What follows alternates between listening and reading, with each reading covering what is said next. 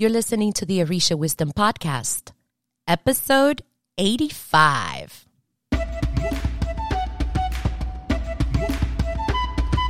Welcome to the Orisha Wisdom Podcast, where growth and spirituality create an enhanced life's journey with the wisdom of Ifa and Orisha in our everyday lives. I am your host, Omileti Olubunmi.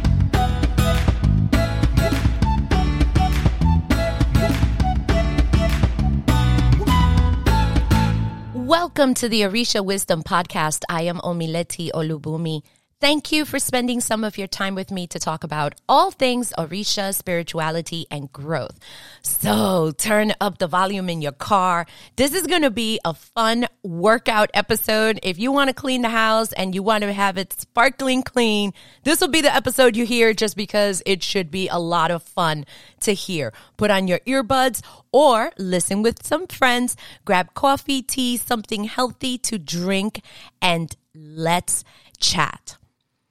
This episode is special. It is very special because it is a an idea that came up while I was swimming and the idea was, shoot, if I was to do this all over again, what would I do different? What would I change? What would happen? How would I start over? Like, what would I do? And the idea started kind of bubbling up and I decided I am going to ask around this question. And I have brought someone into the podcast today, which I'm so excited about because this person and I are like peas in a pod. And he has been in the traditions for a lot longer than I have. And I am so excited. But before we get into that, let's take a listen to the sponsor of today's episode. And with that, let's go. This episode is being brought to you by our newest resource available, the Alejos Guide to Godparents. Inside of Alejos 101, there is a great new framework to a challenge that is one of the first ones that any and every new person will encounter. And that is the how to get a godparent. For you, I have created the Alejos Guide to Godparents. This is a brand new and it's created because of the many questions that this topic gets. What is it? It is a guide with video and audio, which will basically give you the map and the keys for the vehicle of how to get a godparent. Why do you need this? Because no matter what you want to do in these traditions, you will need someone to help you, to guide you, to uplift you, and to basically guide you on your spiritual journey. Because if you don't get the right person for you, you will continue to be where you are, alone, without guidance, and without help. But how do you get this? Go to orishawisdom.com forward slash omileti, that's O M I L E T I, and click on the image that says, Finally, your guide to choosing the right godparent. Watch the quick video and get it because it's an amazing opportunity that has come from your questions, from your experiences, and from my desire to see more new folks finding where they belong with the Alejos Guide to Godparents. I hope that you're able to go and take a look at today's episode's sponsor. Now, let's get back to our episode. Today, we have a guest that I recently was told we know each other as of today for 22 years. This person is extremely resilient. This person is not only like brain smart, not only intelligent in use of words, but grasps the tradition almost as a guppy would take to water. It's just like this is his home. And I am very, very blessed and lucky to know him. And this is a person that no matter where I probably will live in the world, whenever we touch base, it's like time never stopped. we just keep going and we keep growing within our spiritual traditions. This person, his name is Pedro and we will introduce him to you as Pedro Omo Oya. So just based by that, you will know that this is an initiate priest, initiated Orisha priest, an Olorisha of Orisha Oya. And with that, I would love to introduce him to you. So Pedro Omo Oya, welcome to the Orisha Wisdom Podcast. Welcome. Thank you very much for introducing me. Applause, applause, applause to you for this groundbreaking, innovative um, platform that you have created. I remember, wow, over five years ago, you came up with this idea. You know, if I could help other people do things better, what would I do? And it just snowballed and catapulted into what it is today. And many thanks to you for creating a platform like this where people like us who back in the day when we didn't have anyone to help us you know when we needed that guidance you know you're making it easier for those today to kind of sort of be able to be on the fast track you know uh, to be able to do things smarter um, instead of having to work harder or go through some of the pitfalls that we did um, or any of the challenges that people may sometimes face in today's society. Um, but with that being said, thank you very much. Um, pretty soon, this fall, uh, I'm sorry, this summer in July, excuse me, I will be turning 15 as an initiate of Oya, and it has been a very long journey. Um, Wait, don't I, go there just yet. Don't go there just yet. Don't go there just yet. First of all, I want to backtrack a bit when you started saying that, I had all the little hairs stand up because I had forgotten about those conversations that I spoke to you when I didn't even know what I was going to do. And after that is when the Orisha Wisdom community and all that stuff happened. That's insane. I remember. That's right. You just brought me like back on how this wasn't even a thing yet. It was an idea. It was an idea. I re- oh dang, it's oh my god, that's awesome. But enough about that. Honestly, I'm just glad, and I'm still glad that you have always lent an ear. Because I remember asking you a lot of questions in between, especially in the beginning. I remember the question was, you know, what would you change? Or what would you like to? I remember, ah, ah, the question was, what would you like to have known before you initiated and you're like, oh, I wish I would have known this, this, and that. I remember that conversation. Now, Correct. before we get into the nitty gritty of today, tell us now a little bit about you within our spiritual realm. Who are you? What's your lineage? And now we can get into the 15 years and all that stuff. And okay. floor is yours. My name is Pedro Perez. Um, it's a very typical Latino name. I am uh, of uh, Puerto Rican descent. Both my parents uh, were born on the island. I was born here in the United States. I will be 49 in June. And um, my path in the traditions was kind of weird because um, I am currently and have always been since I got initiated uh, from the lineage of pimienta y coral, which means uh, pepper and coral and those were two lineages that got merged in Cuba. Uh, if I remember the story correctly, one person had only X number of people to help with the ceremony. Another person had a number of X people to help with the ceremony. And it was like, you know what? We got to make do with what we got. Let's just do this together. And they did it together. And from there was born, out of two different lineages, a new one mm-hmm. because they did what they did to get the ceremony yeah. over and done. What is it? The show the show must go on. We got to get this going. It has to be done somehow. Yeah. Correct. And you know, uh, 200 years later, you know, from New York, my uh, several people, several of my elders, you know, initiated other people who then initiated my godfather, who then initiated myself. Um,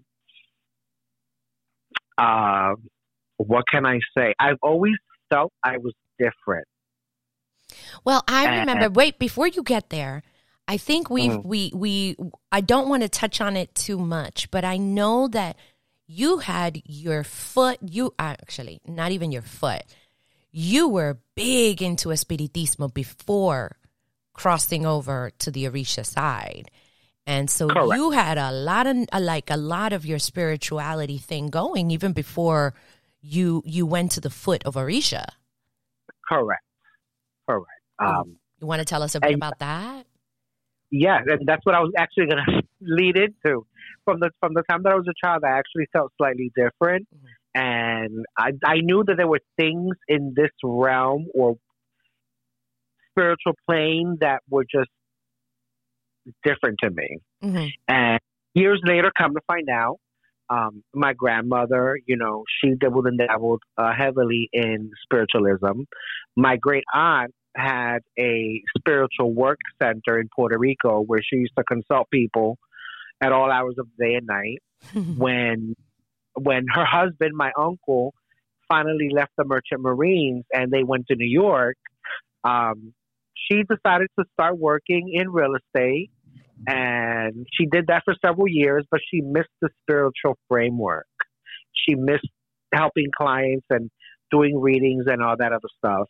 Mhm. And she met someone who encouraged her to open up a botanical shop, which she did. And that's where she met her godparents who walked in one day. And lo and behold, she had Shango crown for like 40 years. Mhm. So all this is going on as I'm like growing up and not really realizing this. And then I met someone in uh, in college, my my now deceased ex-wife. Um, her and her mother and her grandmother and her great grandmother and her great aunt were all spiritualists. Mhm. It was a the family lineage, a family tradition. They all had psychic abilities, and they were able to channel um, spirits and and spirit guides and things of that nature. And when I went to their house one day, I just noticed, you know, a couple of statues, this, that, the third. I'm like, oh yeah, I've seen this. Mhm. Grandma has, Grandma has one just like that. What is it?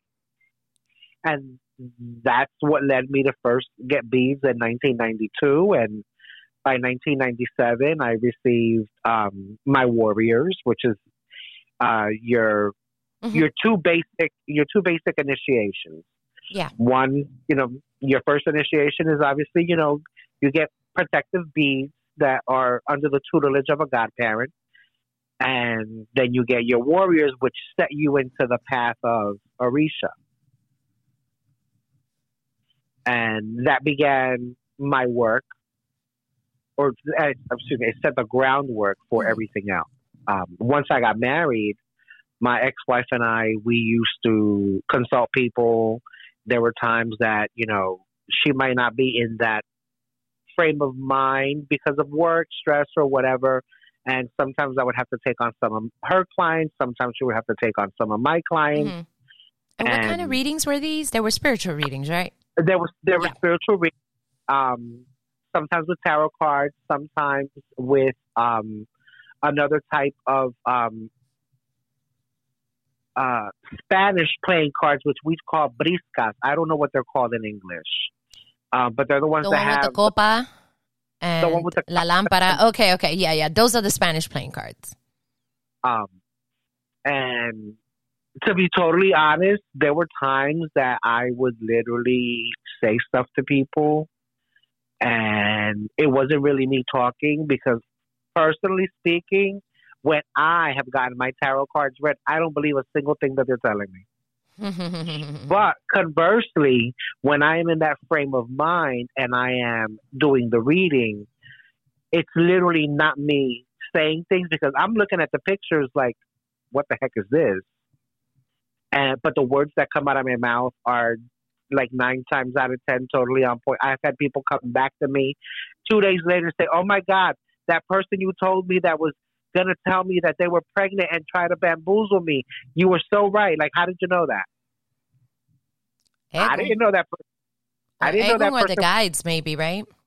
Right. The guides were literally feeding me information that I'm mm-hmm. saying to this person, be careful with this chick because she's going to try to make you be the baby daddy. And he came back three days later, like, oh my God, what do I do? like, you were so right. How did you know this was going to happen? I didn't know. I mean, you know, I remember. Uh, I, wait, wait, wait! Don't don't go just yet. Don't go just yet. Don't go just yet. I know that it wasn't just about um, spiritual readings. And one thing that absolutely excited me about you no, no, it wasn't your just good looks, it was your love for herbs. And you had this knack. I think you still have it. I think you still have it. It's just that I know that when you initiate, sometimes you kind of have to temper a few things off to give way to the Orisha traditions. But I remember one time, actually many times, we would talk and you're like, oh my God, I woke up again and this Egun took over and now I have a whole bunch of little botellitas with little baths and I don't know what's what because nothing's labeled. And I would be dying laughing with that. That is a memory of you that I hope to always take with me. I could just see you. I could, I could picture you. I had never been to your house at that point, but I went to your mom's house. So I could picture you in that kitchen, waking up like, oh my God, that was a good sleep what the heck just happened here? There's just botellitas all over the place. And what the heck is all this mess? And there's plantitas all over the place. And so you you remember that? I know. I've, I've always had a thing for plants. Yeah. Uh, my mother never had a green thumb, and my grandmother could grow everything but a pencil. That's so hysterical. And I mean, I've been to Puerto Rico a bajillion times um, uh-huh. since from the womb. Two places I don't get lost in are the Bronx and Puerto Rico. Hysterical. Um, very hysterical. My mother had it in for my father during her pregnancy. She needed to get away from him like every weekend. That's hysterical. Uh, while she was pregnant with me, so she would go visit her sisters in the Bronx. You throw me in at 149 in Grand Concourse. You throw me in Hunts Point. Uh, you throw me on Southern Boulevard. I'm home. I know where to go.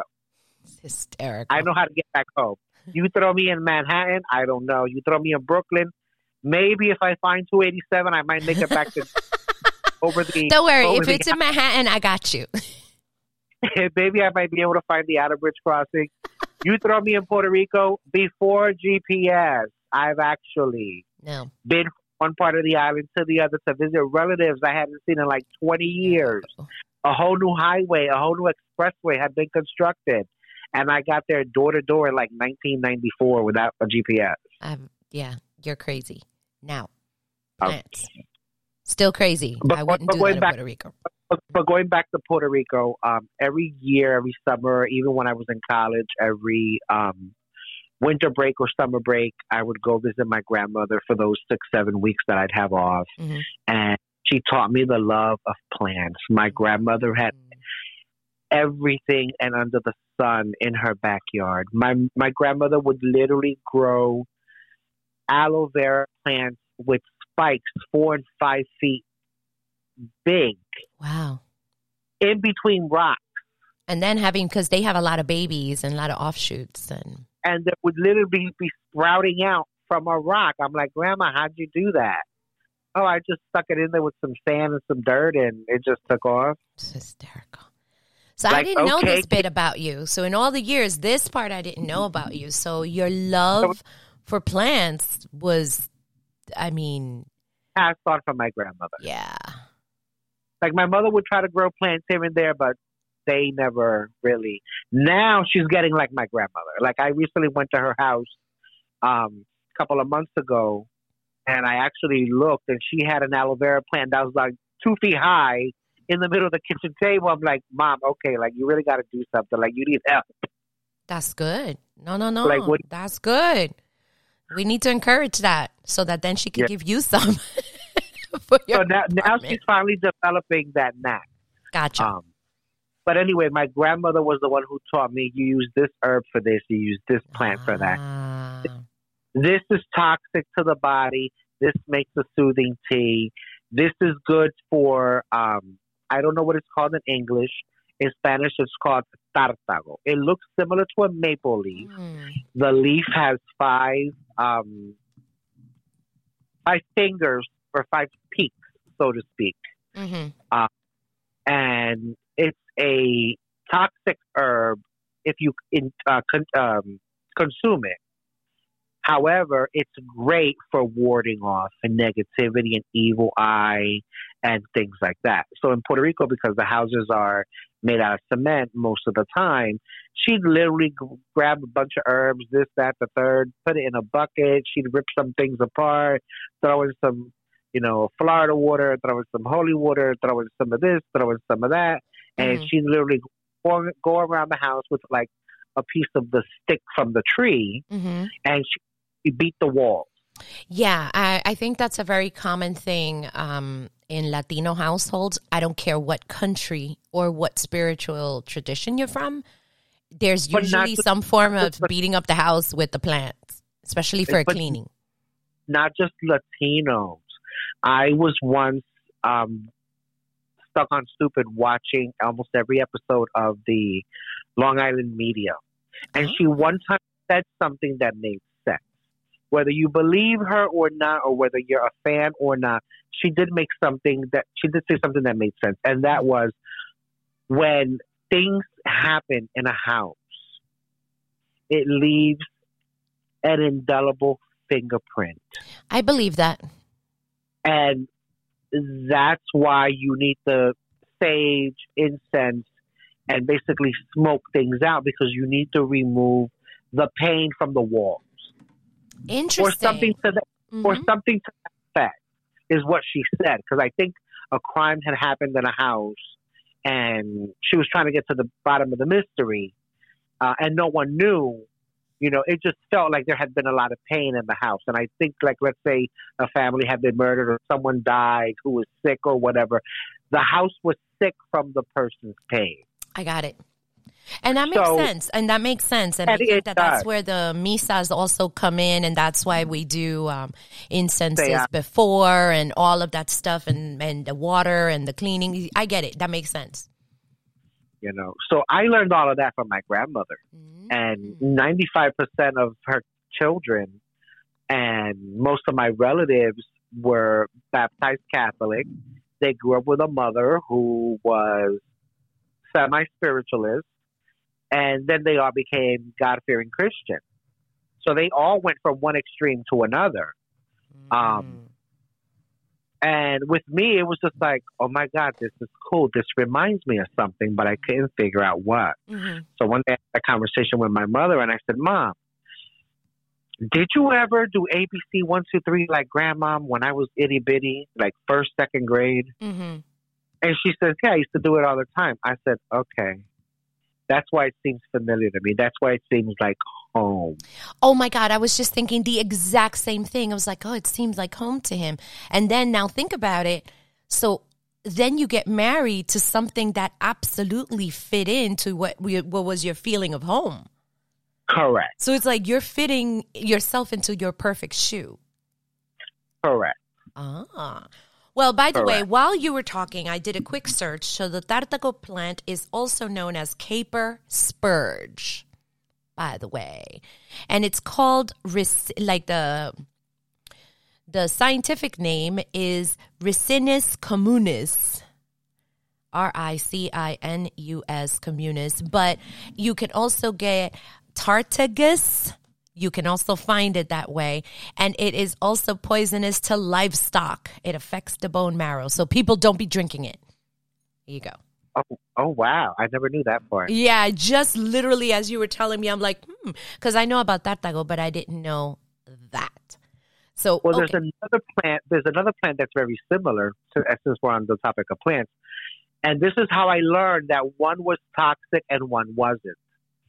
There's a very similar plant that has a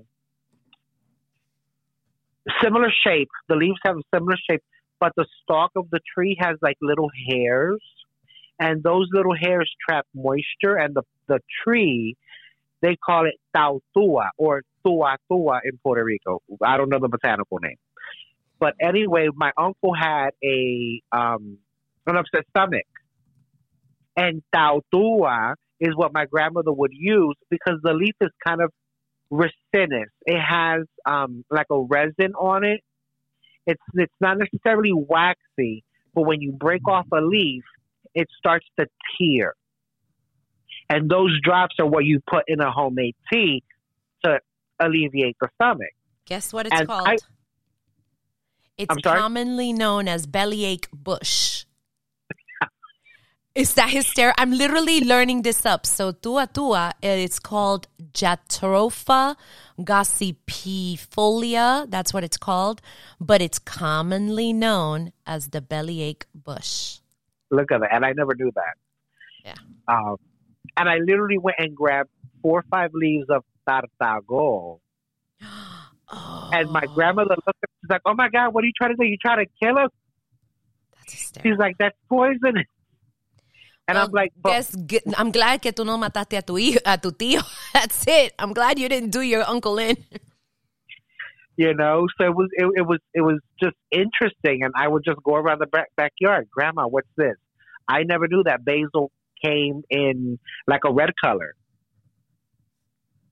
Um, and my grandmother used to call it yerba moran, which is like a uh, moran means like purple. Purple. Yeah, I never knew that there was like a purple bush basil or something like that. I think that's what it's called, purple bush basil. Um, and you know, she just taught me so many different things, and that just made my that just stimulated my mind to want to learn more. Like I knew my life had a bigger purpose than just learning about plants. You know, I knew how to make a couple of homemade remedies. I knew how to do this. I knew how to do that, and it just helped me expand to to know and do more. Um, and some people are fine just leading a um, a traditional homeopathic plant based spiritual based religion. I knew that there was more Mm. and I wanted to know more. And that's what led me to continue wanting to learn more about these traditions because I knew that it didn't just stop with um, simple spiritualism. I knew that it didn't stop with um, plants and herbs. And I started buying books, Don't we all start all- buying books, right? Oh, we all. I do want to say something. If that is your path to lead, you know, just to clean your home and just, you know, to do a, a white bath every now and then or, you know, to put incense every now and then, there's nothing wrong with that. Nothing totally at all. Nothing. Because if that is what you're meant to do, and then you push to be, you know, um, the medium of wherever you live and the spiritualist of wherever you live, you're going against what you're supposed to do. But you early on. So I wanted to go back before we get into the next section. You said something. You said when you were little, you knew you were different. And I know we're going way back because the conversation got really good and I didn't want to interrupt that. But what So, what does so that mean? back, that you it- knew you were different. I mean, you're already in a very spiritual kind of home. What what does that mean? Well, see, it meant when I had that conversation with my mother about my my grandmother doing certain things, and she telling me that she used to do the same thing. Mm-hmm. I asked her if she remembered if she remembered anything odd about me doing something similar. What did she And say? she- She told me a funny story when I was about three years old or four years old. I don't know what happened that I went to the bedroom. I grabbed one of her blue or red handkerchiefs, tied it around my head. I grabbed the bucket. I grabbed the mop. And I grabbed some Florida water. I grabbed a couple of things, put them in a bucket, and I started cleaning the house in a spiritual way. Apparently, I must have seen my mother do something. And I guess I must have felt that the energy was off or something was wrong at home. And I went and I did the same How thing. old were you around? I may have been about three or four. That is, you know, that's like to us, that's like the cutest thing ever. When the little ones they start like mimicking, but they but they put two and two together and why they're doing that thing. Okay, Right. Um, and she also remembers that I think my father, who didn't appreciate that kind of stuff, I think she said my father spanked me for Mm. doing that. Um, Mm-mm. and I guess it just got it was like a buried memory.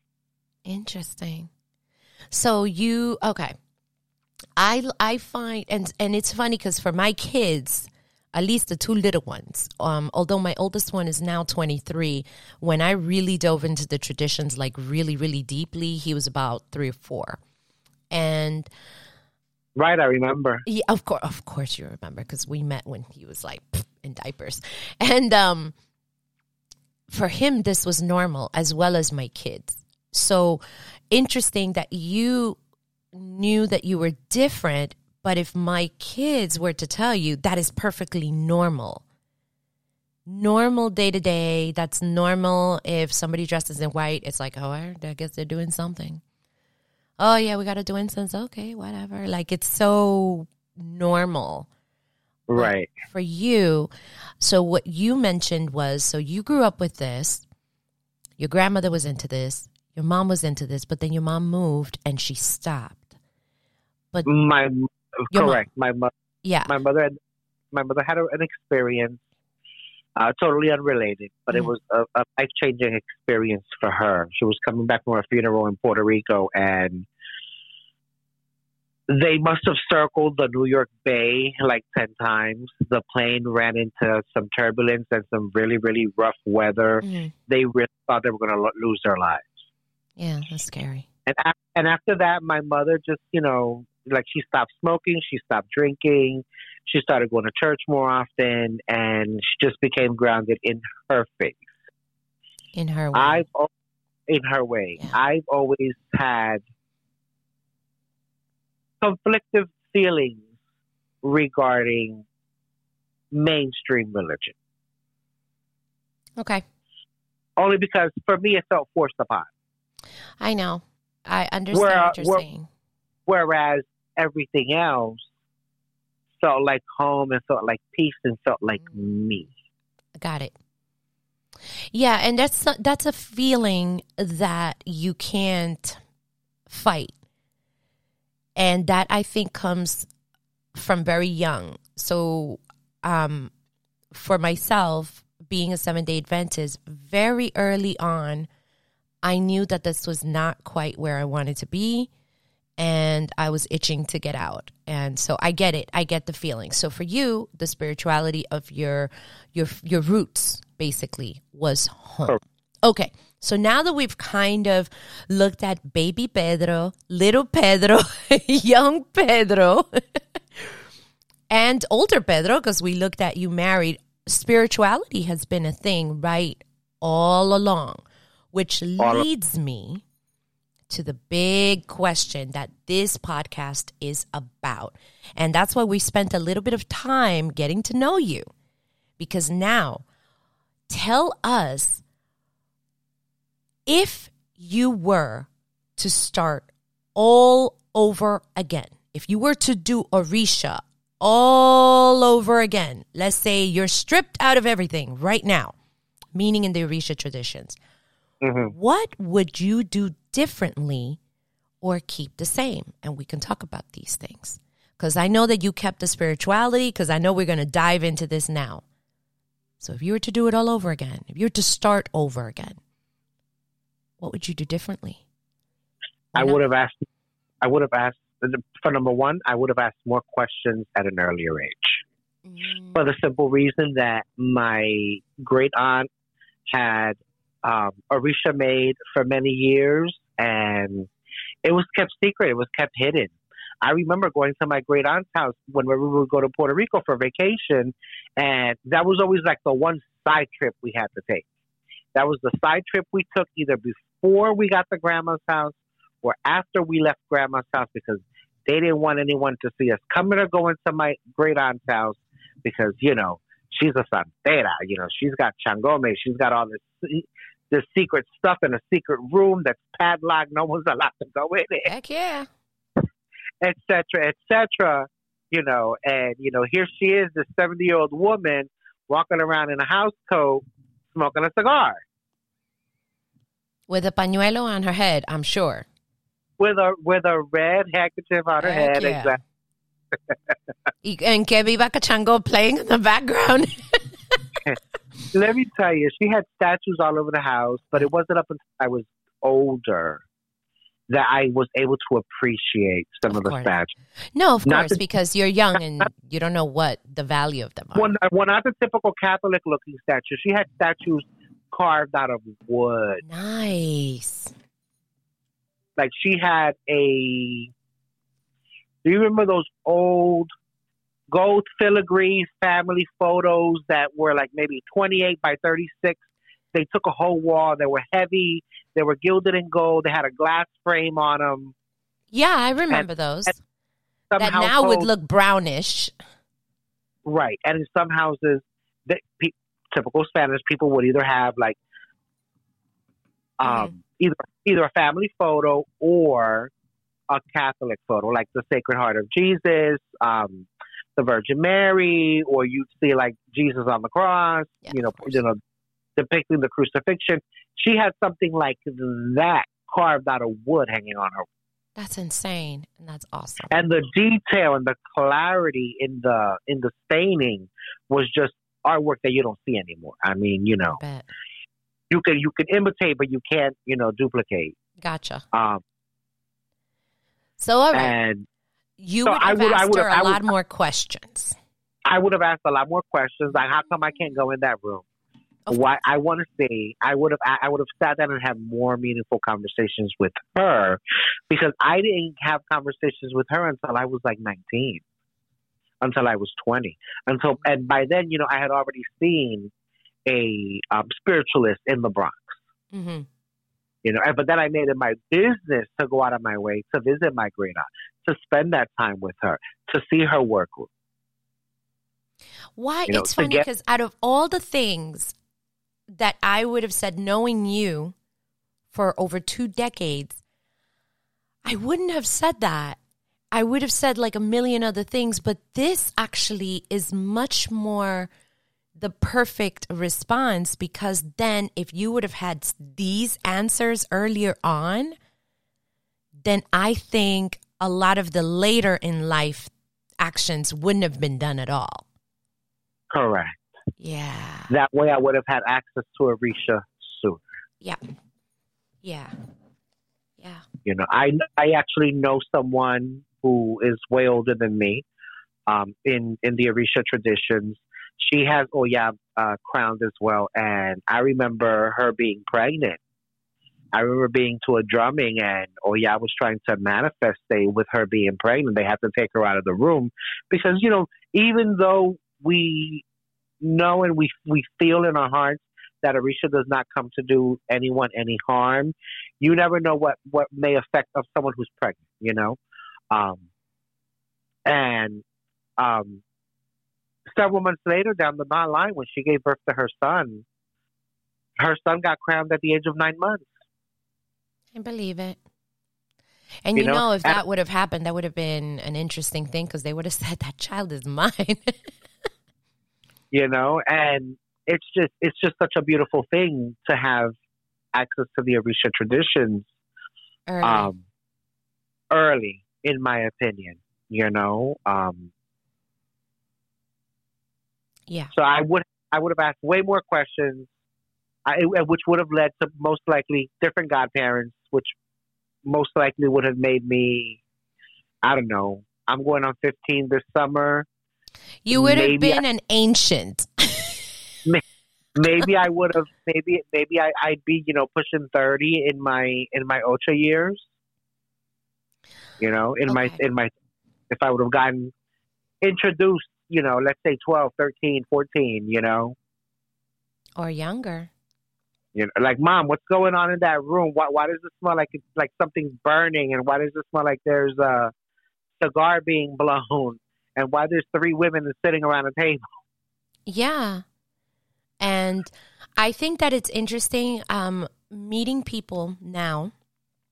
They're very afraid. And one of the questions is how do I introduce my children to it? I have really young, young children. And I'm like, how do you introduce anything? You tell them about it. It sounds really rough sometimes, and I do try to sugarcoat it just a little bit, but that's what you believe in. And that's why I said, Right. like, for us, this is just so normal. Like, oh, somebody's coming, whatever. Like, they're like, yeah, it happens.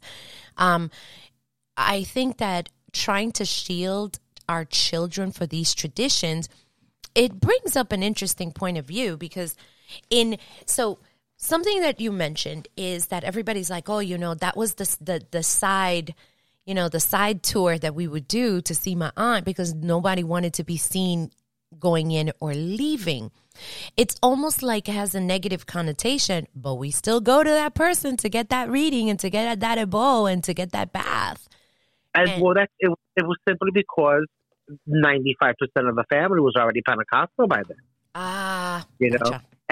and and I'm not saying this particular phrase in any negative connotation. It's just a stereotypical. It is. phrase. No, no, no. It's not negative. This is we're talking cultural things. Correct. So most of my family are Bible thumpers. Mm-hmm. I have an aunt who is, I mean, she has various um, levels of um, religious education. She's a deaconess at her church. But one of my aunts preaches on a radio show out of radio show, show out of Philadelphia Yeah. at least at least twice a week. It's like her part time job. She hits the streets to feed the homeless. She'll go on a three day spiritual retreat at the church where they are literally fasting and drinking nothing but water for three days. I have literally been woken up, and if my aunt, if this particular aunt who's religious, if she had been raised in these traditions, she would be one hell of a spiritual worker. And I'll tell you why. Because I have slept over at my aunt's house. She has gotten phone calls five, six, seven o'clock in the morning, and I have heard her praying over someone on the phone who had a need, whether it was a medical need, someone who was in the hospital, someone else who was sick, someone who had a, a different type of situation. I have heard her speak and pray over the phone. She has woken me up with her talking in tongues. And I wake up and my entire body, all the hairs on my body are standing up. So she has Ashe in Okay. that tongue of hers. She does. Mm-hmm. And I will and I will give everyone out there it doesn't matter what you believe. Of course, no. the, the the thing is to have faith. And I will give you a good example. After I got initiated and I was in Iyabo, I was maybe about two, three months into my first year. My mom called me that her baby brother had been, uh, who was already, you know, a man in his 40s, but he was the youngest sibling. Um, her baby brother had been hit by a car and got sent flying on the highway about 150 feet. Mm. He was rushed to the hospital with a traumatic brain injury, and they gave him 48 hours. They actually had to uh, handcuff him to the side rails of the bed in the neuro division uh, of the hospital because he was literally fighting for his life and his arms were flailing. Oh my God. That's how, and they have to literally give him morphine to calm him down. That's how he was in his coma from the traumatic brain injury. hmm My mom said to me they're going to operate on Tuesday morning. She told me what time the uh, surgery was scheduled for. Um, there's certain things that I can't say, but you know that during the first three months, we literally we don't do much with the Orishas when we're a, a new initiate. There's it's a fresh a fresh relationship, so therefore you go to your godparents, hmm Orishas, the ones that you were reborn from. hmm So I I told my godfather what was going on. He and I were living together at the time. He was we were roommates, and I asked him if I could speak to his Oya, the one that birthed me. Hmm And I remember crying, and I, I'm emotional now, but I remember crying and asking her to save his life. And I literally remember a couple of days later, I called my mom because she told me that the operation was going to be the next day. She called me Monday afternoon.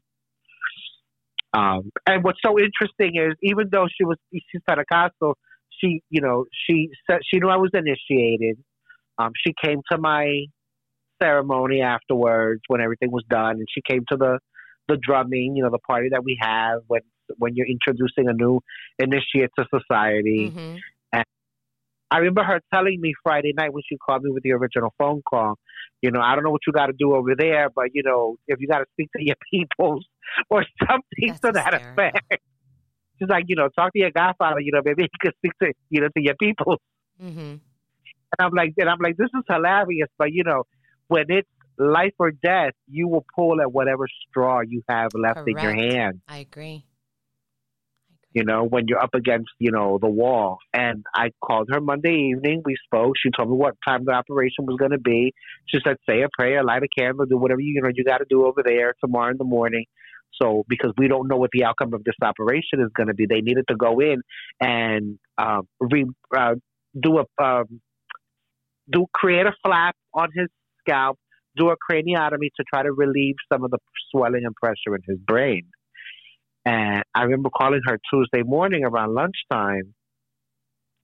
And I said to her, How did the operation go? And she said, They canceled it. I said, What do you mean they canceled it? Like, did he die? Like, what happened?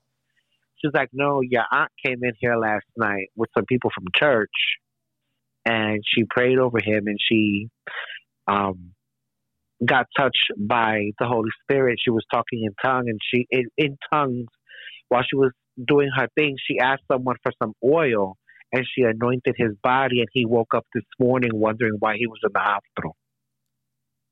Wow. Yeah. Ashe, I think, So, comes but so, to so believe whatever and- you want to Yeah.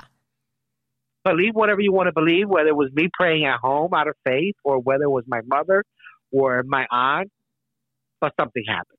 Absolutely. Literally, something happened. So, Because how do you cancel how do you cancel a craniotomy and the person just wakes up? yeah. I'm I'm saying there's a lot of things that go on in the spiritual realm. So Correct. with that, we need to understand that the power of prayer and faith in whatever faith you have is very Can- important. And it can literally move mountains. Of course it can. Now, if we are so now we're taking away the aspect of your aunt, the other aunt, the one in Puerto Rico. Mhm. If you were to do it all over again, so let's say obviously you didn't get to do that, what would you have changed in your journey then? I probably would have started when I got my warriors in '97. I probably would have started looking for godparents then. Okay. But you did find godparents, obviously. Correct. I found godparents. Correct. I found them several years later in 2003, 2004, and it took me a while to um, gain the knowledge and the faith to make the last change or the or the or the take I guess take the plunge, as they say. Um, and I finally uh, did Ocha in 2007. I remember. If I could do it again, I would have done it sooner. Okay.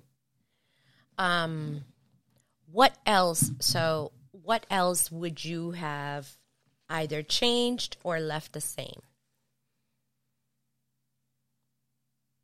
If you were to do it all over again.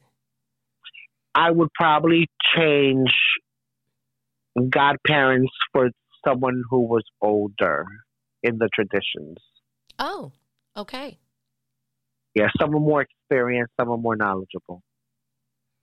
Okay. Why is it that that became into play? Like why why is that one of your reasons? Well, my Ojubona, which is the second godparent, Mhm.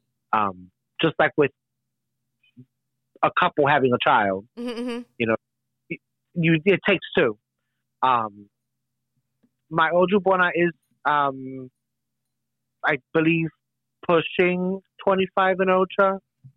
My godfather was I met him when he was barely three weeks out of his the beginning of his initiation. I remember. So I I I, I that. traveled I traveled that journey with him during his first year and you know it began as a wonderful friendship and the reason why I would change him is because I don't think he was ready Mhm. even though he initiated me when he was about three and a half, no, four and a half, going on five, I don't think he was prepared enough because our relationship, after like my second year being initiated, I, our, my relationship just with him started to go downhill a little bit. And Yeah. he had a totalitarianism type of mentality. Yes. He he was more of a control person, and even one of my godbrothers and he got into a conversation one time where um, my godbrother told him, "Well, you know, not for nothing, but I came here voluntarily, and now it seems like you're running a dictatorship." Oh my God. Okay. Do you remember the question that I asked you right before you made Ocha when you told me you were going to do it? yes, you asked me if I was sure if I if I wanted that person to It wasn't about you making Ocha. I was always sure you were going to do that. That was right. yeah. Uh, if I if I if you if I was sure about the people who were going to be doing Ocha to me, I didn't know about the controlling issues until later correct. when you and I spoke much much later because honestly Because so the- this is a conversation that we are candidly having for all of you listeners of what we don't talk about when we're making these decisions. So the, this this conversation that that Pedro Omo Oya is having with us is not something that you will normally have, which I think if you would have had earlier, more candidly, I think you would have made a better choice. And that's why we're having these conversations so that when it's your turn, you don't walk through that. And he's sitting nice and chill right now and wait till the funny side comes out if it does because he's being very serious but he's very very funny. And um it's almost like i saw the light of him like it was like there but there was something that was not quite right. And when you're choosing someone it's okay let me let me kind of put it in a, in a certain way. It's like you can almost see that finish line right there. And if you go with this person, the finish line, you can touch it, you can taste it, it's yours. Oh, you can totally have it. But there's something about that person who is going to take you to that crossing line that you're not quite so sure about at the moment. And there's those moments of, uh, I don't know, but you ignore it because the finish line is right there Correct. Your ocha was right. It was like right. You're like you're almost there, and it's like I remember. I remember I used to live at 113th Street at that point, and I remember like um. Uh, oh no, maybe maybe not. No, no, no. I think I had moved into the other apartment in 107, and I just remember. I remember almost looking into space, like I'm not sure about this for him it's not that you need what in my father used to call rienda suelta for you to do whatever the hell you want. That's not it. But there were just some things here and there that were amiss. And here's another thing that I remember it spiking on me is that the relationship when it's too best friendy, it will change. Correct. And I don't care what anybody says. It's going to change. And it doesn't always change for the better. Correct. Almost everybody that I know who has made Ocha with someone they considered their friend almost every single relationship has been fractured. And if they are still godparent and godchild, that relationship is severed from friendship. And I think that that also played a tone in your relationship with him, I remember. Correct. And I'll expand on that just a little bit, just Please. to give um, our listeners a little bit of insight. We were best friends. We would go everywhere. We would um, go to parties, hang out, go to clubs together. Um, we ended up moving in together.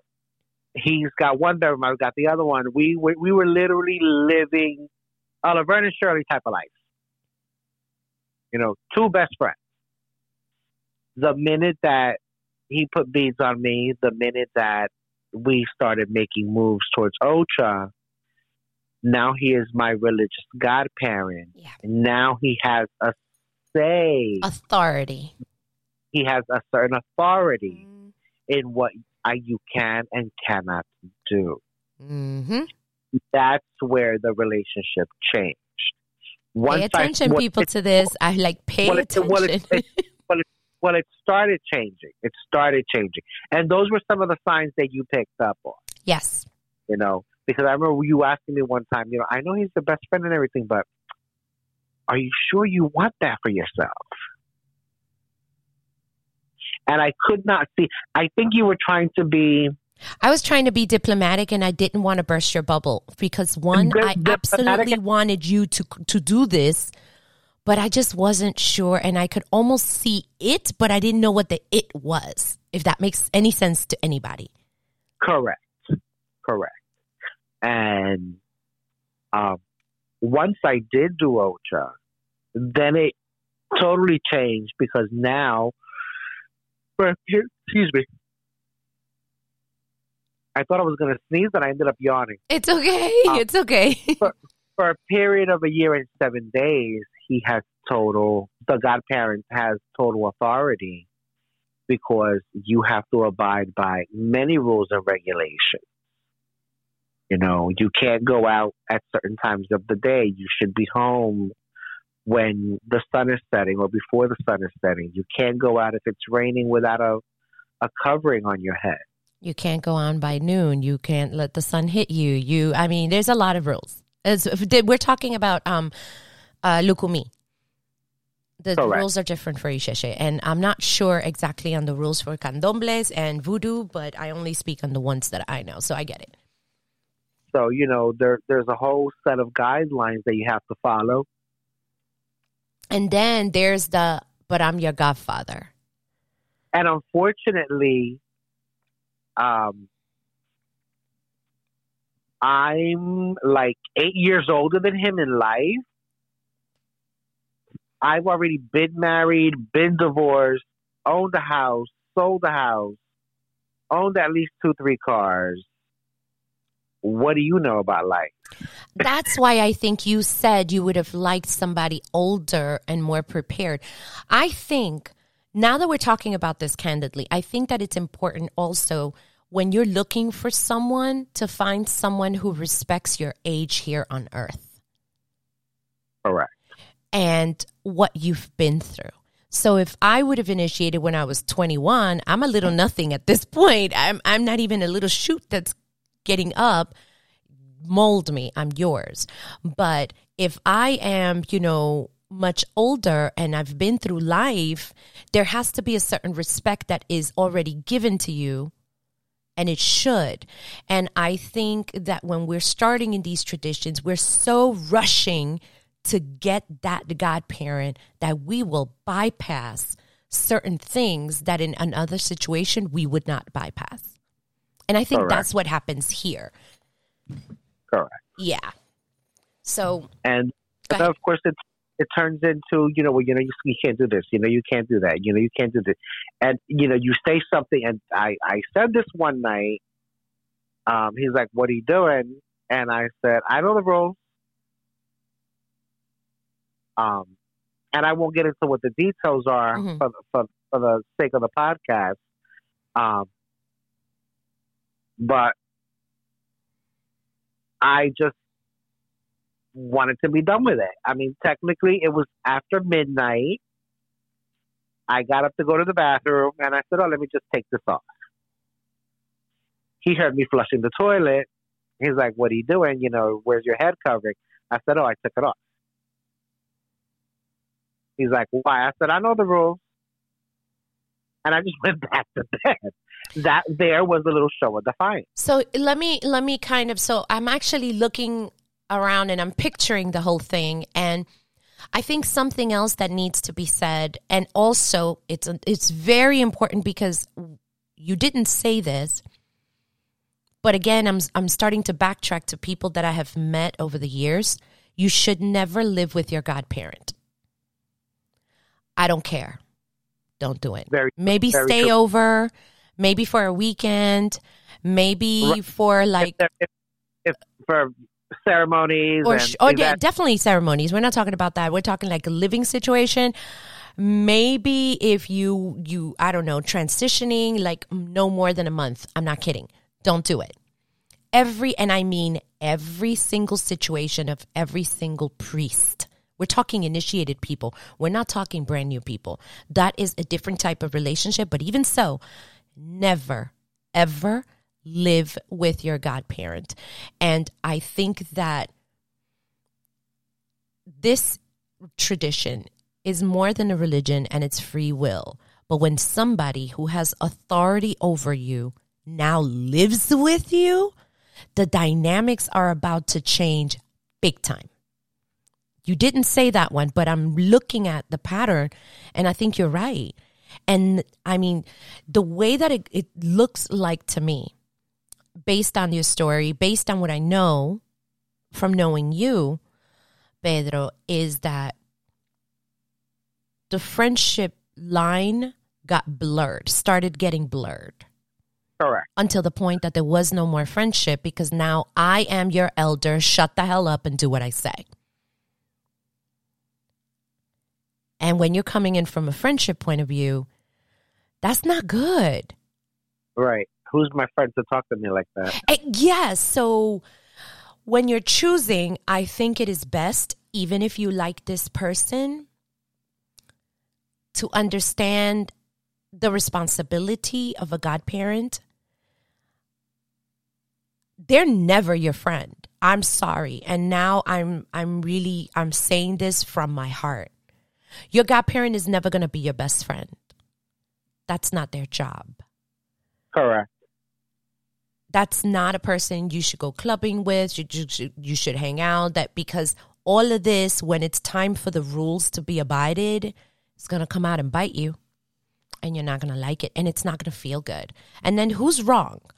So is Pedro wrong for taking off his cap, or is the godparent wrong for admonishing at the rules? So now is which one? you're in your home for just a moment. You just needed to, whatever it is. You know, it's just an example. But these Correct. are things that we want you to think about. Because in the beginning, just like when you're dating, there's a honeymoon stage. There's a honeymoon stage between godparents and future potential godchildren. And everything is going to be beautiful.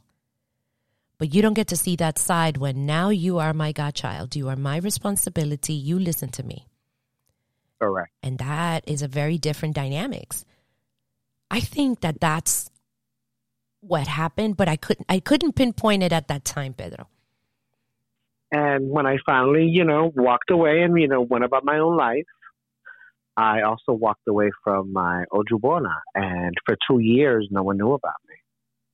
Because my godfather and my Jubona were still um, Close. close in working the traditions together. It wasn't up until he did something to my Ojubona that then their relationship got fractured.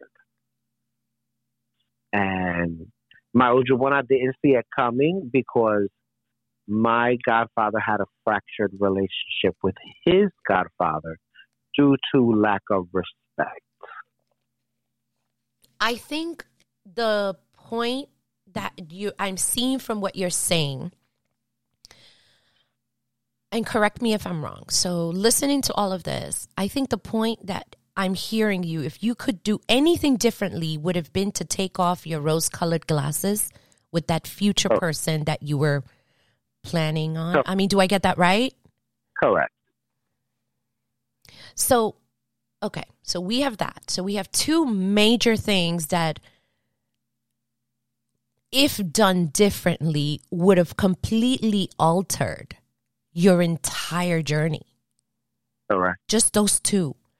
And I almost, I'm so sad that you're not here presently because I would jump out and hug you and almost cry because I remember some of the things that you went through. And you, the listeners, do not know this man, what I said when I introduced him, he is so resilient. Rubber ain't got nothing on him. he bounces back. For real. And um, it's not that he ever called me crying, but I could hear the pain as he was going through what he was going through. And I was not an initiate at that time. I didn't know how to help him. I felt very helpless. So, the resiliency that you have is honorable, it is amazing, and at the same token, I wonder how much less stressful your life would have been if, especially the latter. Because when you're little, you're going to listen to your parents because they'll smack you like, no, we're not going in the room. Fuck at that. You know? but if you would have chosen differently, maybe you would have had a much, much, much different experience. And you wouldn't have gone through a lot of what you went through. And people don't understand you do need a godparent but you got to choose wisely. It is the one choice you have. Make it count. Correct. It's a lifetime. If And- you if you if you plan on following this tradition, I've heard people say, and I truly believe this myself. It took me a while because I was younger when I heard it. Mm-hmm. This isn't just a tradition; it's a way of life. Yeah. I've heard that my yeah, I've heard a lot of people say that. That's why remember when I said this isn't just a religion, this is a tradition because this is how we do things. Yeah. And if you're going to follow these traditions as a way of life, you also want that to bring you quality of life to your that's way of awesome. Absolutely. to your way of life. We're all going to have stumbling blocks in life. That's just life throwing you curveballs. And that's going to But no- happen. that's every that's everything. Doesn't matter what religion. no- Everybody gets it. But but no one should feel like a Prisoner? No, like a pinball machine Oh. where you're being bounced around or where you feel like life is constantly you constantly hitting you with Yeah. with you know all these different curveballs. Most of us come into this looking for something different. That something different should be to improve your quality of life. Thank you, You for know, that, and I agree. Forget And- about you know oh I want to get pregnant. Forget about oh I you know I want to get married. Oh I want to find the love of my life. Forget all of that. There's no price that you can put on peace in your home and quality of life. Everything else will fall into place. Thank you for that. And I know that I definitely needed to hear that at this exact moment. and I think this goes into your religious life. And in the beginning, the best advice that I can give anybody is to slow down a bit. Because if you slow down, maybe you can ask and pray oh, Obatala to take those glasses, those rose colored glasses off so that you could see clearly. I mean, that is the Orisha of having a cool head. That means that for you to think clearly, you will make better decisions. And I think what you just said, it hits home in more ways that I can begin to say in this podcast. But if something is not bringing you peace and quality of life, it's just not worth it. It's just so not worth it. It doesn't matter what. It could be this religion, it could be the next Buddhism, whatever religion you choose, it could be whatever. It's just not worth it. And I think we should always strive to find that quality of life and peace to say, to look around at a moment and say, you know, there's nothing wrong with this moment. This moment is awesome. Thank you, Orisha. Like, or thank you, this. Exactly. Every day I wake up and I am blessed. Not because I'm alive. Every day that we wake up and we're alive, we're blessed. But I've had numerous blessings just through faith and prayer and following my path. I've mm-hmm. I've been blessed where I mean to put it bluntly, I have doubled my income in the in the last five years. Ah, That is wonderful. And I, yes, that's wonderful. And I remember when you were going for a certain position, I remember we were talking, and when you got it, it was like, I don't know how you were able to tell that to me so calm and coolly and collected. I would have been screaming and skipping like a little girl. Uh, you know why? Because it, it needed to happen when it needed to happen. Gotcha. See, I wanted that promotion I wanted that promotion simply to get out of the position that I was in. Gotcha. I was looking for the next best thing. But someone else got it, and that person was literally, it literally took them nine months to go through the hiring process select someone to them let them go on day 89. Mm. Bueno, you know in Spanish, and you're Puerto Rican, so you you're gonna know this saying: "Lo que es para ti es para ti." What's for you right. is for you. What what's yours is yours. Yeah, exactly. What's for you is for you. Um, what's yours is yours. So I get that. And and what's so interesting is when I finally got it, I didn't scream. I didn't. I just cried. I just cried because when I found out about it, I made a couple of phone calls and I was just told to reapply. And I followed through by asking the grapevine a couple of questions like, well, why should I reapply if I didn't get it the first time around? Yeah, because jobs have a process. You know, um, and then come to find out, when I got a second interview, they're like, you know, we we held you in high regard. We we had you at almost at the top of the list. It was just you and this other candidate, but that other candidate did something that you didn't do. And I said, what was that? And they said, you didn't send us a thank you note, a thank you letter for the first interview. And I said, would you like to know something? I've interviewed for other positions, and that is totally my modus operandi. Yeah, you know why? Like to me, I've never. I've I said I, I I literally said to them, the only reason why I didn't is because I know both of you.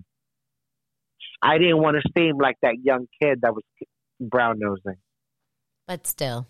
And I and I said to myself, I'm going to leave this up to destiny. I'm not going to purposely send a thank you note because I don't want them to think I'm brown nose. If it's meant for me, it's meant for me. And I didn't get it the first time around. I got it nine months later. Gotcha. So this is what which I have. oh, sorry. No, go ahead. Finish out your thought. I was going to say, which is precisely Oya's number. Oh, that's right. Look at that. I didn't even pick that up. That's right. So I have three things. So three things that I have. Two things you would have changed. One, you're going to keep the same. So the first thing is you would have asked questions much younger of age. Second, you would have chosen wiser, wise, wiser, wiser choice for your godparent. But third, one thing you would do could still the same is to live a life of gratitude. Correct. That's amazing. And it sounds, and I know we kind of went into it with all the stories and all the stuff, but I live every day in gratitude.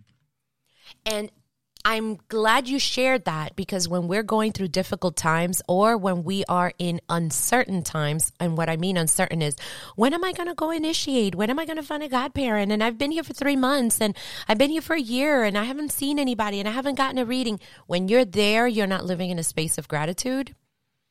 And it can actually hinder you and slow you down in that process. And I don't know, like, energetically how it works. And frankly, I really don't care. I just know that gratitude works. So, before we wrap up the podcast, is there anything else quickly that you would like to share of anything that you were would do differently or the same if you were to do this all over again? And this meaning the Orisha traditions. I would actually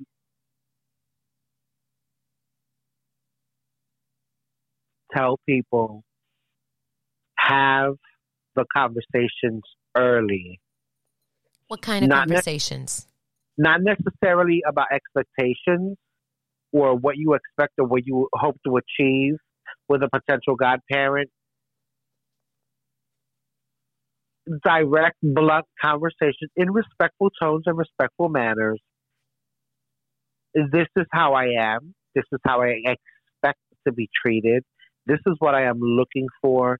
Lay the cards out on the table so that if it isn't a fit, at least you know early on. I because if you this. can't those, yep. if you can't believe those conversations, if you can't have those conversations early on and say, well, you know what, this might work for me, but this might not work for me. At least you know that you went in being totally honest and what you expect. Because at the very minimum, and this is very big for me, it took me years to understand because when you're young and capricious and you know you want things your way you know it's one thing but once you're older and you actually learn the true meaning of what it is to respect not just someone who's older than you in life, but respect your elder in the religion, it brings such a meaningful purpose. And I will give our listeners an example. My Ojubona, which is my second godparent, he and I have a beautiful relationship. I don't bother him for anything. When I say I don't bother him for anything, I don't even call him to tell him, hey, how you doing? We text each other. A, he's a busy person. B, I'm a busy person. Um, but the one thing I have for him is the utmost respect and admiration. He is a child of Obatala, and he truly is a polite, gentle person until you cross that line. and his nickname, his nickname is Iceman. For his 15th Ocha birthday over 10 years ago, we literally, a group of us got together and we had a shirt designed for him with um, a picture of Watala, his um, Ocha name, um, a crown done in sequins, and on the back it says Iceman. I love it. I love it. Because he is so nice and kind until you cross that line. And when you cross that line, that's it. You're done. Gotcha. He, unfortunately, unfortunately, he as a human trait, I would say that is his downfall. As a as a human, his fault would be is that sometimes he can have very little patience. When you but when you do something over and over and over, he'll give you a second chance. You may even get a third. But by then you're done. Well, by then I'm and sorry. that and, and one of when one of the reasons why I respect him so much is because of what I've went through. And he and I had a candid conversation. And we had a kind of conversation when I came back into the picture after his relationship with my godfather became fractured. Because he was an adopted, because my godfather was an adopted godchild, there was really no religious ties one to the other other than the fact that they had crowned godchildren together. Um, but there was no reason why my older one I could not say to him, you know what, this isn't working out. You go your way, I go mine. Mm-hmm. So because there were no real big ties, my older one I was able to do that. Once I came back into the picture and we had a conversation one day after a ceremony, there were other priests and priestesses there. And then literally it became like a Me Too movement. This was like in 2011, about the time that the Me Too stuff started coming back. I mean, coming out. Oh, that's funny. And so now this is the Ocha Me Too movement.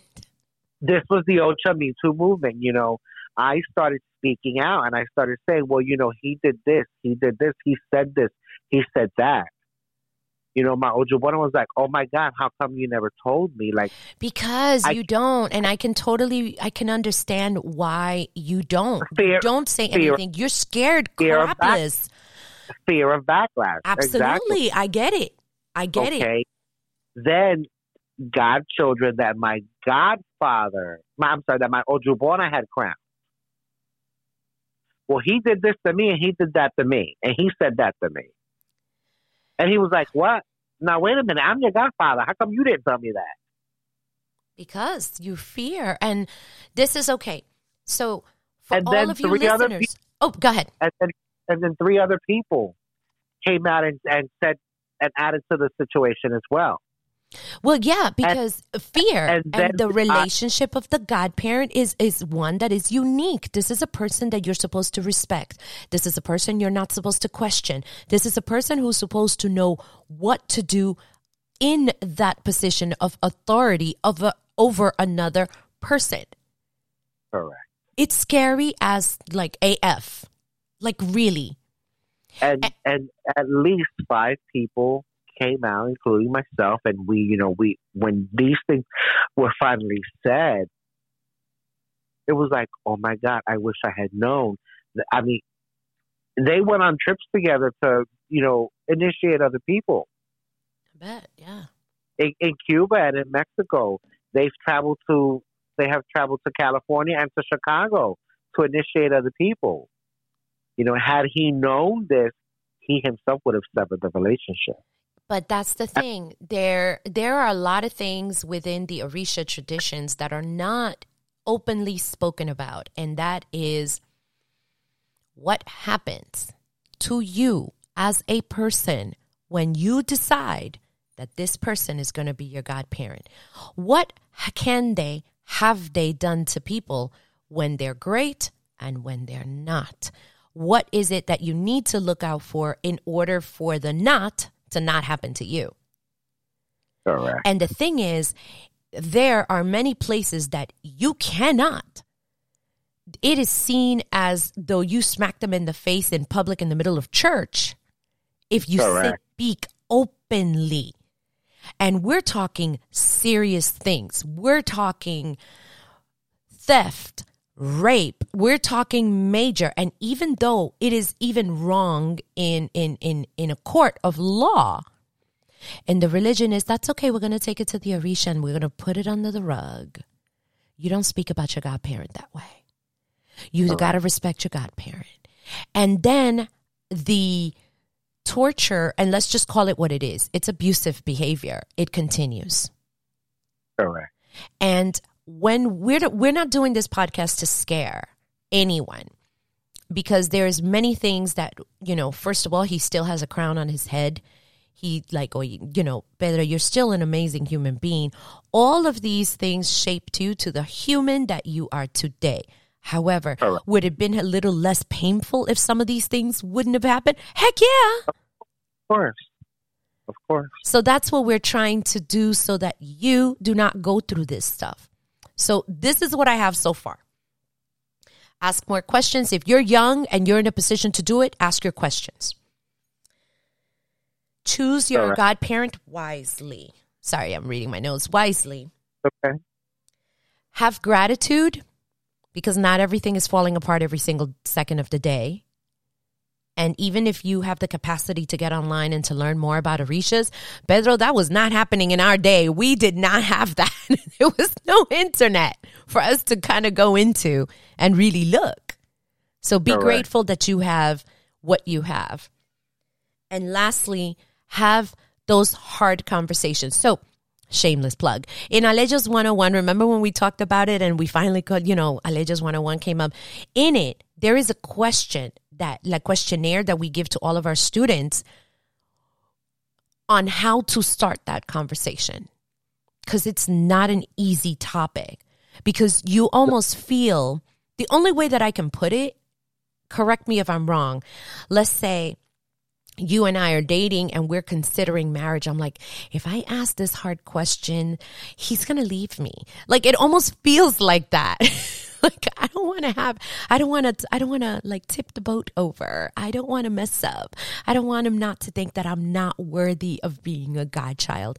And that is further from the truth. What you said, Correct. perfect. I would use the word vet and interview.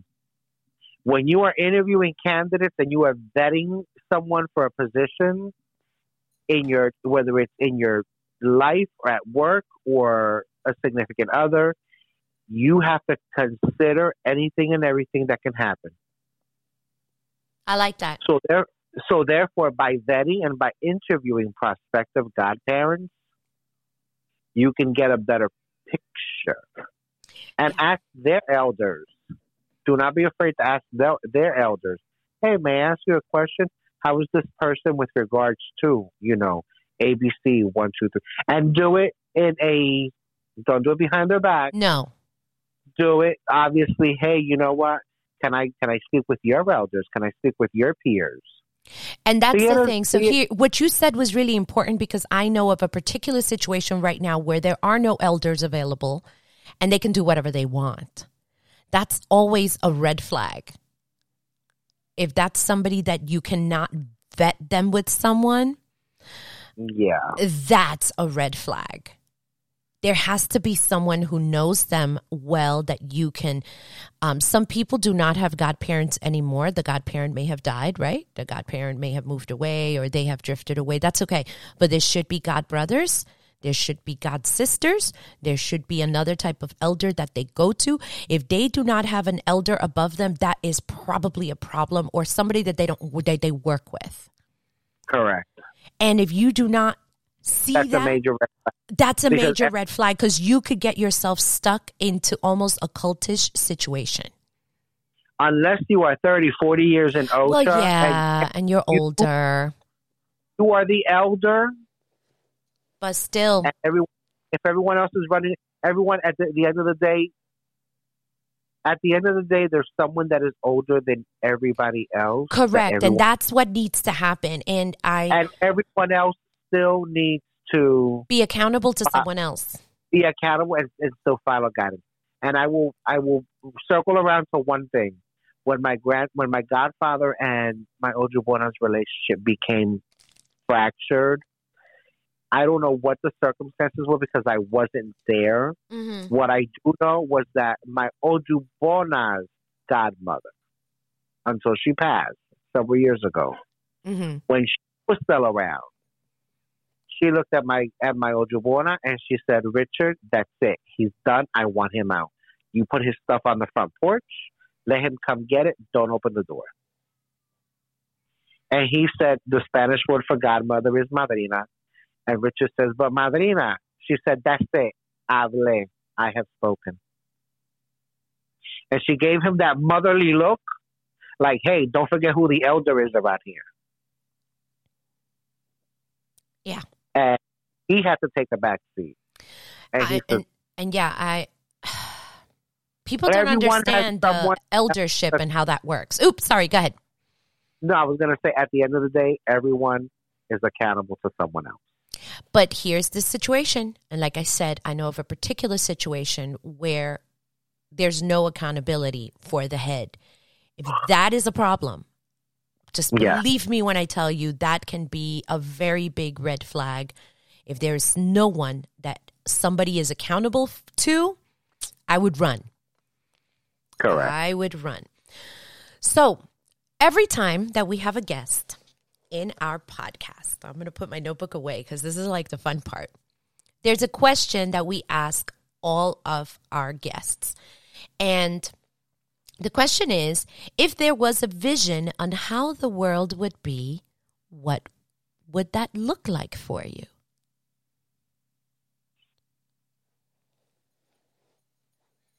It's something so basic. Go ahead. Um, I wish everyone would have the inner peace and tranquility that they deserve. Just, I've seen the world change. I'm only, I'm only 48 years old, but I'm an old soul, and I've seen the world change so much in my years here on Earth that it's a shame. I know that most religions believe in some sort of reincarnation, but it's a shame that every day I have to pray for world peace and my own elevation because I truly do not want to come back. Wow. The world is sad that we're living in. There's so much going on. There has been a deterioration of humanity itself. Yeah.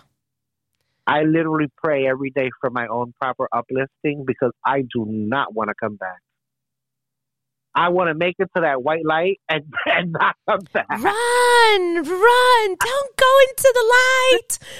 This is going to be, don't go into the But, but, but, but seriously, I wish everyone would just have, find something that brings you peace and stick to that That's amazing.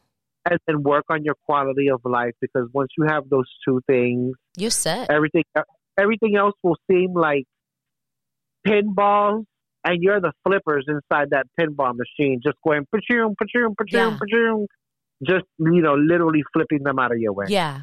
Yeah.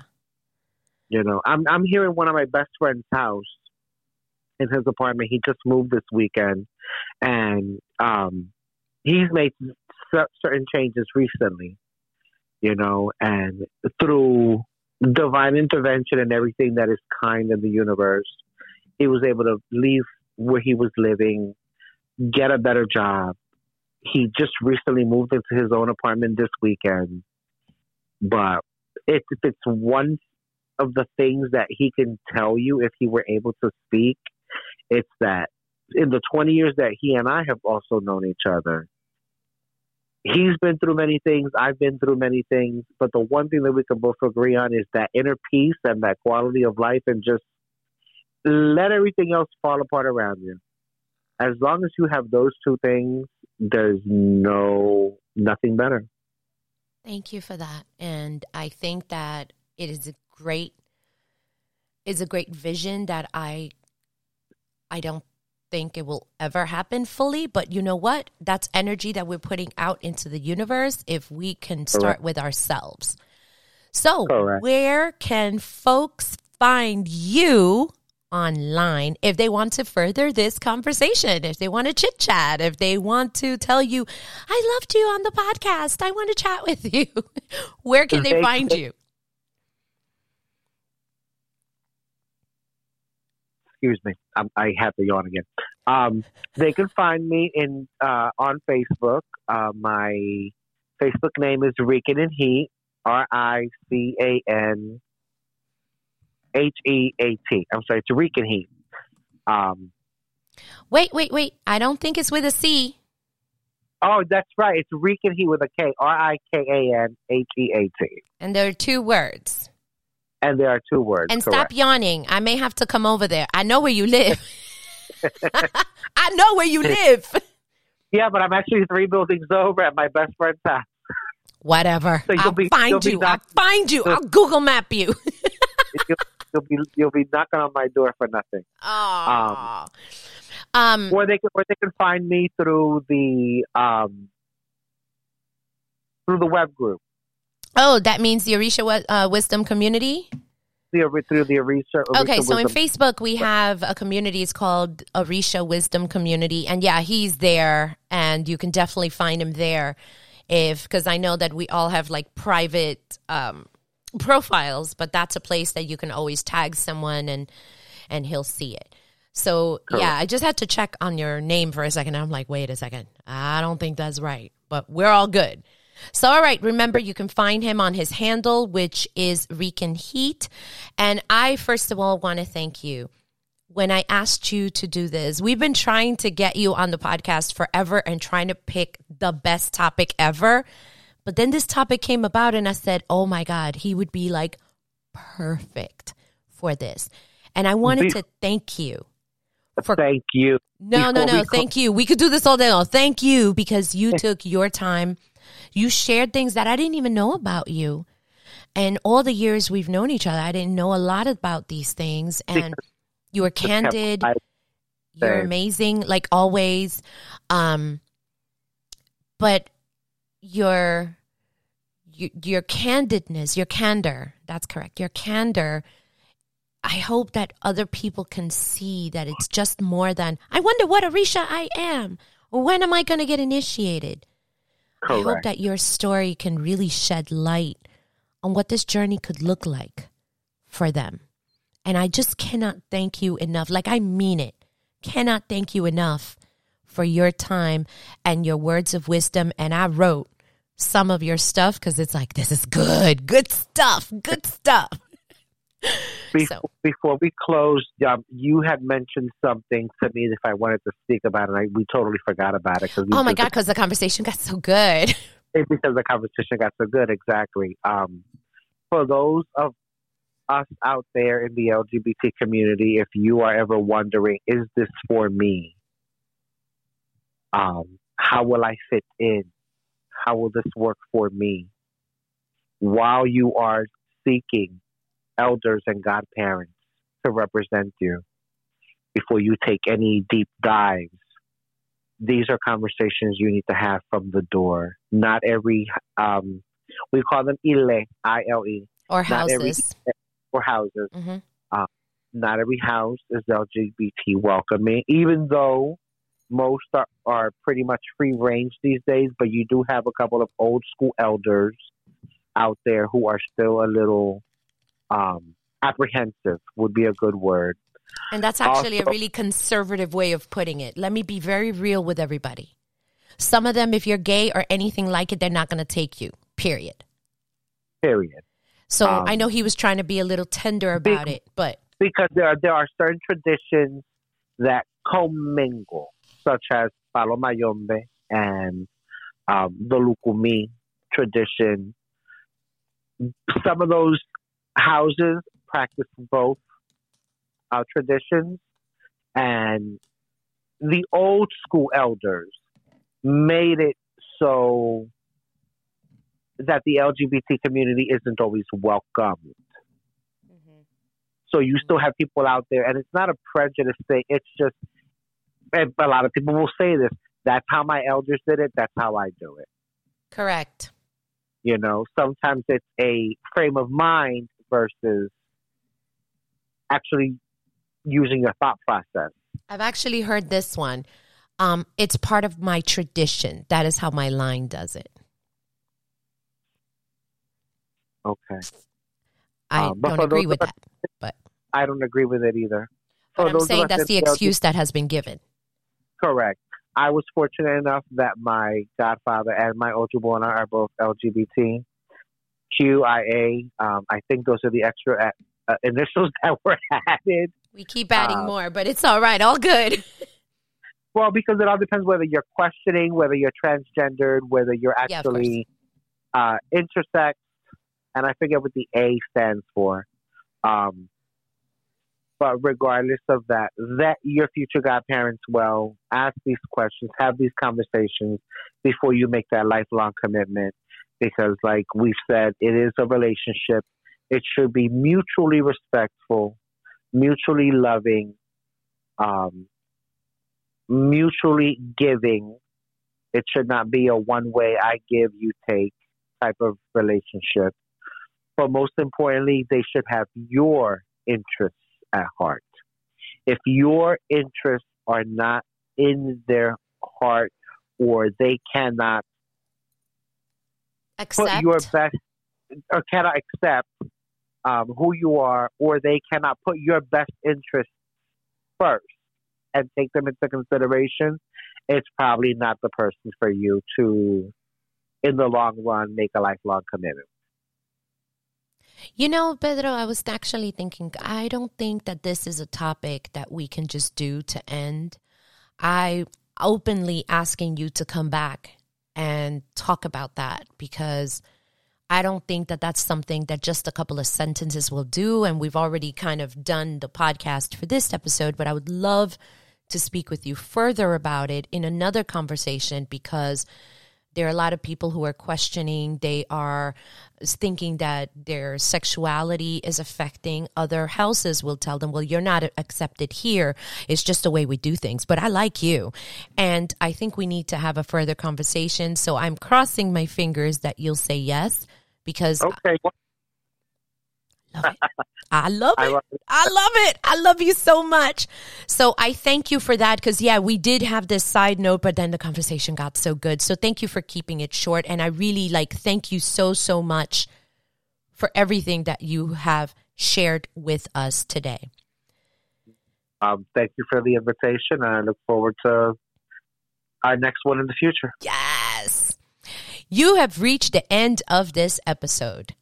For show notes, go to orishawisdom.com forward slash 85. 85. Now, this episode was brought to you by the Aleyos Guide to Godparents. So remember, go to orishawisdom.com forward slash Omileti, and that's O M I L E T I. Check out, especially after this discussion. I would think that if you're not driving, you're definitely going to that website to go check it out. Remember that Orisha swag is around. Get your t-shirts, your mugs for Orisha art, and which is made by an Orisha worshiper for Orisha worshippers of the world. And I still think that one of my currently favorite ones is hold on let me call my babalao because that's how we seem to approach everything hold on let me call my santero i love it and you can get them by going to orishawisdom.com forward slash omileti, because that's basically the information links place and go and get them before everything is gone. Have you found value in what we do here at the Orisha Wisdom podcast and the content that I create? Check out my Patreon page at patreon.com forward slash omileti. Oh, wait, no, Iya Omileti. Unfortunately, I'm not an Iya, as you all know, but it has to stay there because I can't change it. So it's patreon.com forward slash Iya Omileti. And you will have access to the podcasts before they are published. You also get perks such as exclusive content which is not heard anywhere. Not even my email community has access to that content. And I, you know how much I love my email folks. Plus, you will get kudos here on the podcast for the world to hear. And only if you are able to and if you want to come and support the Orisha Wisdom podcast through Patreon. Can't wait to see you there. Thank you in advance for your support. Now, if you really also love this episode and you loved and you found it valuable for your growth or your friend, the best thing for you to do is to share it. Share this podcast episode so that someone else can get something out of it, especially this episode when we're talking about what to do if we had to start over. The four points that were there were just amazing. And I think that if I would have applied that stuff, I would have been in so, like a different space altogether. And another way to show your gratitude would be to go over to iTunes, leave our podcast a review. I read each and every one of them, and they give us the fuel to keep going and to keep creating more content for your spiritual journeys. And those couple of minutes is just a couple of minutes to you, but to me, they are the world. And of course, Every episode will go into YouTube. If you are listening to us through YouTube, what can you do? Like the episode, comment on the episode. Of course, subscribe and click on that little bell icon so that you will be the first to know when there is a new video uploaded. Stay tuned for the next couple of episodes where we are going to do more dives into Ask a Priest. This is where you get to ask questions and we will do our very, very best to answer them. Cannot wait. Until next time, may the elevated ancestors and all Orisha bless you immensely. Odabo. Thank you for listening to the Orisha Wisdom Podcast. Be sure to check out the show notes at orishawisdom.com forward slash podcast. Can't get enough of Orisha Wisdom? Check us out at orishawisdom.com and subscribe to our community. Remember, the wisdom of Orisha and Ifa is all around us. Be blessed and until next time.